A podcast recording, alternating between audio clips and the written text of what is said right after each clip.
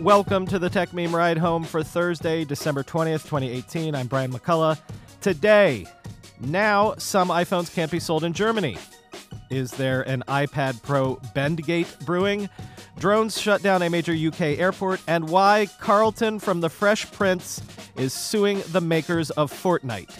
Here's what you missed today in the world of tech.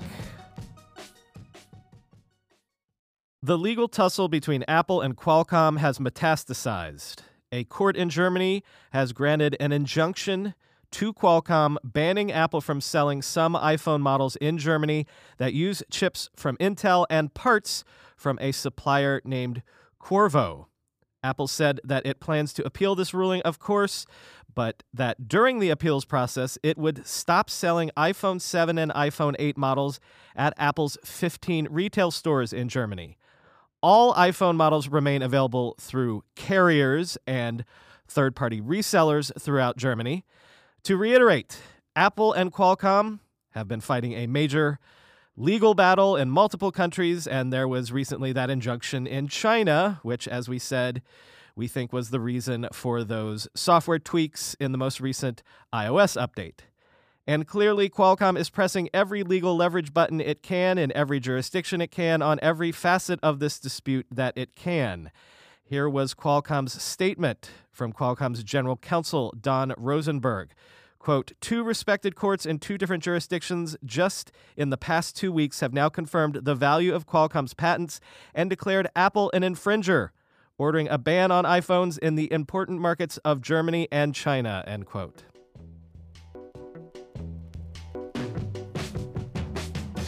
And speaking of Apple, okay, so some customers have been reporting that their 2018 iPad Pros have a very slight bend in their aluminum chassis, sometimes right out of the box, brand new. And Apple has actually confirmed to The Verge that this can be the case. The bend is apparently due to a side effect of the cooling process during manufacturing. It shouldn't worsen over time if your device has a bend in it or affect that device's performance, Apple says. And officially, Apple says it does not consider the bend to be a defect. Now, when I say slight bend, I mean slight. In the second link in the show notes that will take you to the story on this, The Verge has a photo showing the bend, and it is ever so slightly noticeable. Like, you might be able to detect it by laying the iPad on a flat surface, but I don't feel like you'd notice it if you were just holding it in hand. But the confusion is that some people are saying, again, this bend appears fresh out of the box, while others insist it shows up over time, especially after transporting an iPad Pro in, say, a backpack. Quoting Chris Welch in The Verge, it's an issue that seems to be more pronounced on the LTE model as there's a plastic strip that breaks up the iPad's flat aluminum sides. It's where the antenna line divides two sections of metal that some users have noticed a bend. Apple did not say the perceived flaw is strictly limited to the cellular iPad Pro, however, and some buyers of the Wi Fi model also claim to have encountered it. Even if only cosmetic, the issue is out of character for Apple, which has rooted its reputation in manufacturing devices with best in industry fit and finish. End quote. Now, I'm kind of of two minds about this. I mean, I guess it's news. Anything with Apple is news, and nothing tends to make headlines for Apple like product flaws. But is this really a product flaw? Is this really a big deal, I should say? And yet, on the other hand, I mean, it is a $1,000 device. I can't imagine paying a $1,000 and have it come out of the box all bendy before I've even turned it on. And Apple is all about their design aesthetic perfection and manufacturing process standards. So, as former Apple marketing director Daniel Gartenberg tweeted, quote, I'm more surprised Apple acknowledged this. Let the class action suits begin, end quote. But I don't know, color me cautiously unwilling to join any sort of clutching pearls concern trolling about this just yet. Though I do want to credit Dan Seifert for winning the snark sweepstakes by tweeting, quote, who knew that Apple would be the first to market with a foldable tablet? Seifert then continued by saying, quote, In all seriousness, if the product is developing a bend or curve due to the cooling process, You might have gone too thin this time, Chief. I saw the bend in person, and it's not hard to see, end quote.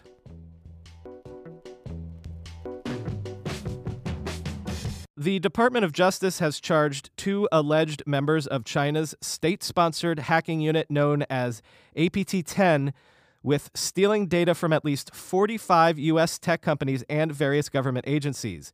The charges against Zhu Hua and Zhang Xiaolong include conspiracy to commit computer intrusions and aggravated identity theft.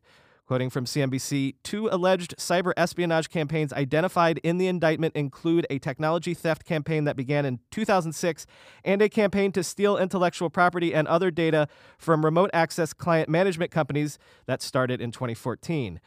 Over the course of the latter campaign, the two Chinese nationals accessed computers related to victim companies in at least 12 countries, the filing alleges. End quote. China's goal, simply put, is to replace the U.S. as the world's largest global superpower, FBI Director Christopher Wray said at a press conference this morning. Nine months after that fatal crash in Arizona, Uber has brought its self driving cars back to the roads in Pittsburgh today, following approval from Pennsylvania's Department of Transportation, allowing Uber to test its self driving vehicles on state roads. Quoting from CNET, Uber will also put self driving cars back on the streets of San Francisco and Toronto, though these vehicles won't be operating in full autonomous mode just yet. Instead, the company said they'll come with two human drivers who will maintain control of the cars at all times. Over the past nine months, we've made safety core to everything we do, Eric Meyhofer, head of Uber's autonomous vehicle program, said in a statement Thursday. This required a lot of introspection and it took some time. Now we are ready to move forward, end quote.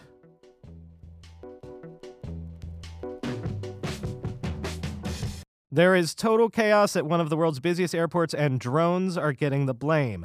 For the second day in a row, Gatwick Airport, south of London, was closed, stranding tens of thousands of holiday flyers and causing untold delays and flight reroutings. The shutdown began yesterday after two drones were spotted flying, quote, over the perimeter fence and into where the runway operates from, end quote. The runway was briefly reopened, only to be shut down again when there were further drone sightings. Quoting from the BBC, Gatwick Chief Operating Officer Chris Woodroofe said, The police are looking for the operator, and that is the way to disable the drone. He said police had not wanted to shoot the devices down because of the risk from stray bullets. He said it remained unsafe to reopen the airport after the drone had been spotted too close to the runway. More than 20 police units from two forces are searching for the perpetrator who could face up to five years in jail, end quote. Authorities were careful to stress that they did not believe the drone flights were terrorism related. But this passage from the USA Today coverage of the events certainly makes it seem like whoever is behind this is definitely doing it deliberately. Quote Superintendent Justin Burtenshaw of Sussex Police said the search was daunting. Each time we believe we get close to the operator, the drone disappears. When we look to reopen the airfield, the drone reappears, he said. Burtenshaw said new and bigger drones have more reach, making it harder for police to locate the personnel controlling the flying device. End quote.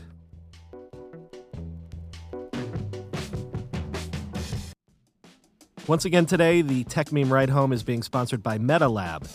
MetaLab is one of the few design agencies in the world that can take a product idea from end to end, from napkin sketch to real shipped product.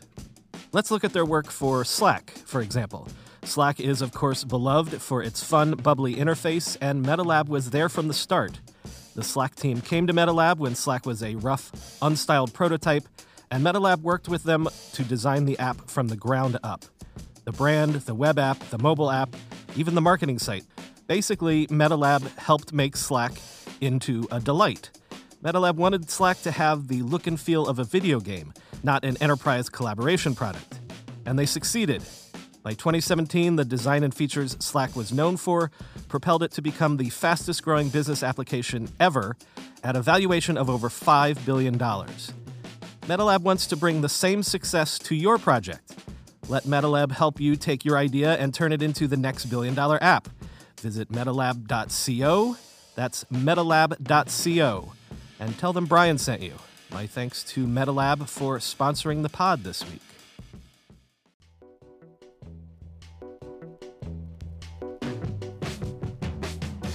One thing we can certainly anticipate dominating headlines in the first half of next year will be some high profile IPOs. Lyft, Uber, Slack, Airbnb, and now, according to Wall Street Journal, Pinterest is planning to IPO in 2019 as well. The journal says that Pinterest is planning for an IPO as soon as April, and it might go public at more than a $12 billion valuation, which is the valuation level at which it raised its most recent round of funding. Quote In September, Pinterest surpassed more than 250 million monthly active users who visit the site to browse through billions of images on topics ranging from living room furniture to dinner receipts and tattoos. The company generates revenue from ads scattered across its site and is poised to generate revenue in excess of $700 million this year, up 50% from the prior year, according to a person familiar with the matter. End quote. Pinterest has always been an odd sort of duck. It's a huge social network that not a lot of people tend to think about. And part of the reason for that is that Pinterest tends to like to fly under the radar. There have been some massive funding raises over the years, yes, but not flashy or aggressive ones like we're used to among the Ubers of the world. But a quarter billion users and reportedly getting close to 1 billion a year in revenue is certainly nothing to sneeze at. All of these high profile companies going public at the same time can be entirely coincidental, of course. They've just all reached this stage of their growth and evolution at around the same time. But it is worth noting that companies tend to want to go public in a generally healthy stock market when investors are willing to gamble on new companies. So it is interesting that all these companies are looking to apparently pull the trigger on their IPOs in the next three to six months or so. This could be an indication that the smart money is telling them to get out the door while the getting is still good. That would suggest that the smart money might not expect the market to be quite as rosy in the second half of next year.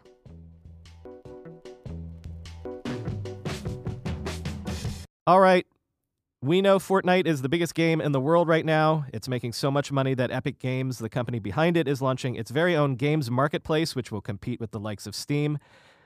They're making bank with Fortnite right now because they're selling scads of digital extras, things like skins and character models, but also they're selling what are known as emotes. Emotes are little celebratory animations basically dances your character can do in game to really rub it into someone that you've just bested in game. You might have noticed these emote dance moves have filtered into the real world with things like touchdown celebrations and the like.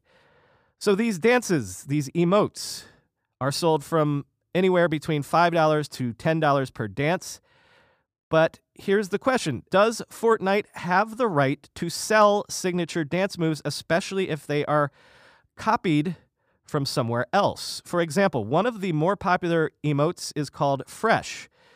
But if you're old enough to remember the TV show Fresh Prince of Bel Air, the Fresh emote looks suspiciously like the Carlton, the dance made famous by the Carlton character on that show. And guess what? The actor, Alfonso Ribeiro, who portrayed Carlton Banks on The Fresh Prince of Bel Air, has filed suit against Epic Games claiming that they ripped off his signature dance move.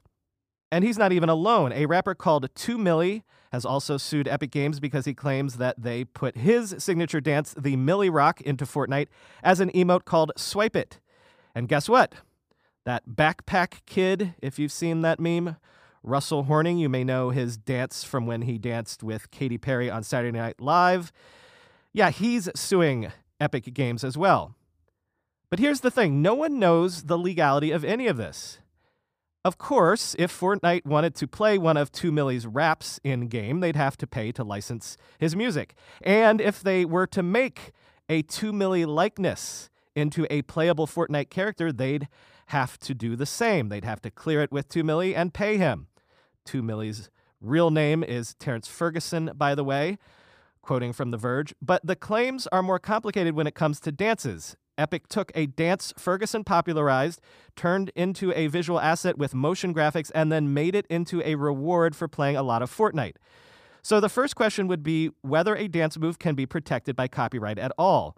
Most dance moves do not constitute copyrightable works because they do not, under copyright law, rise to the level of choreography.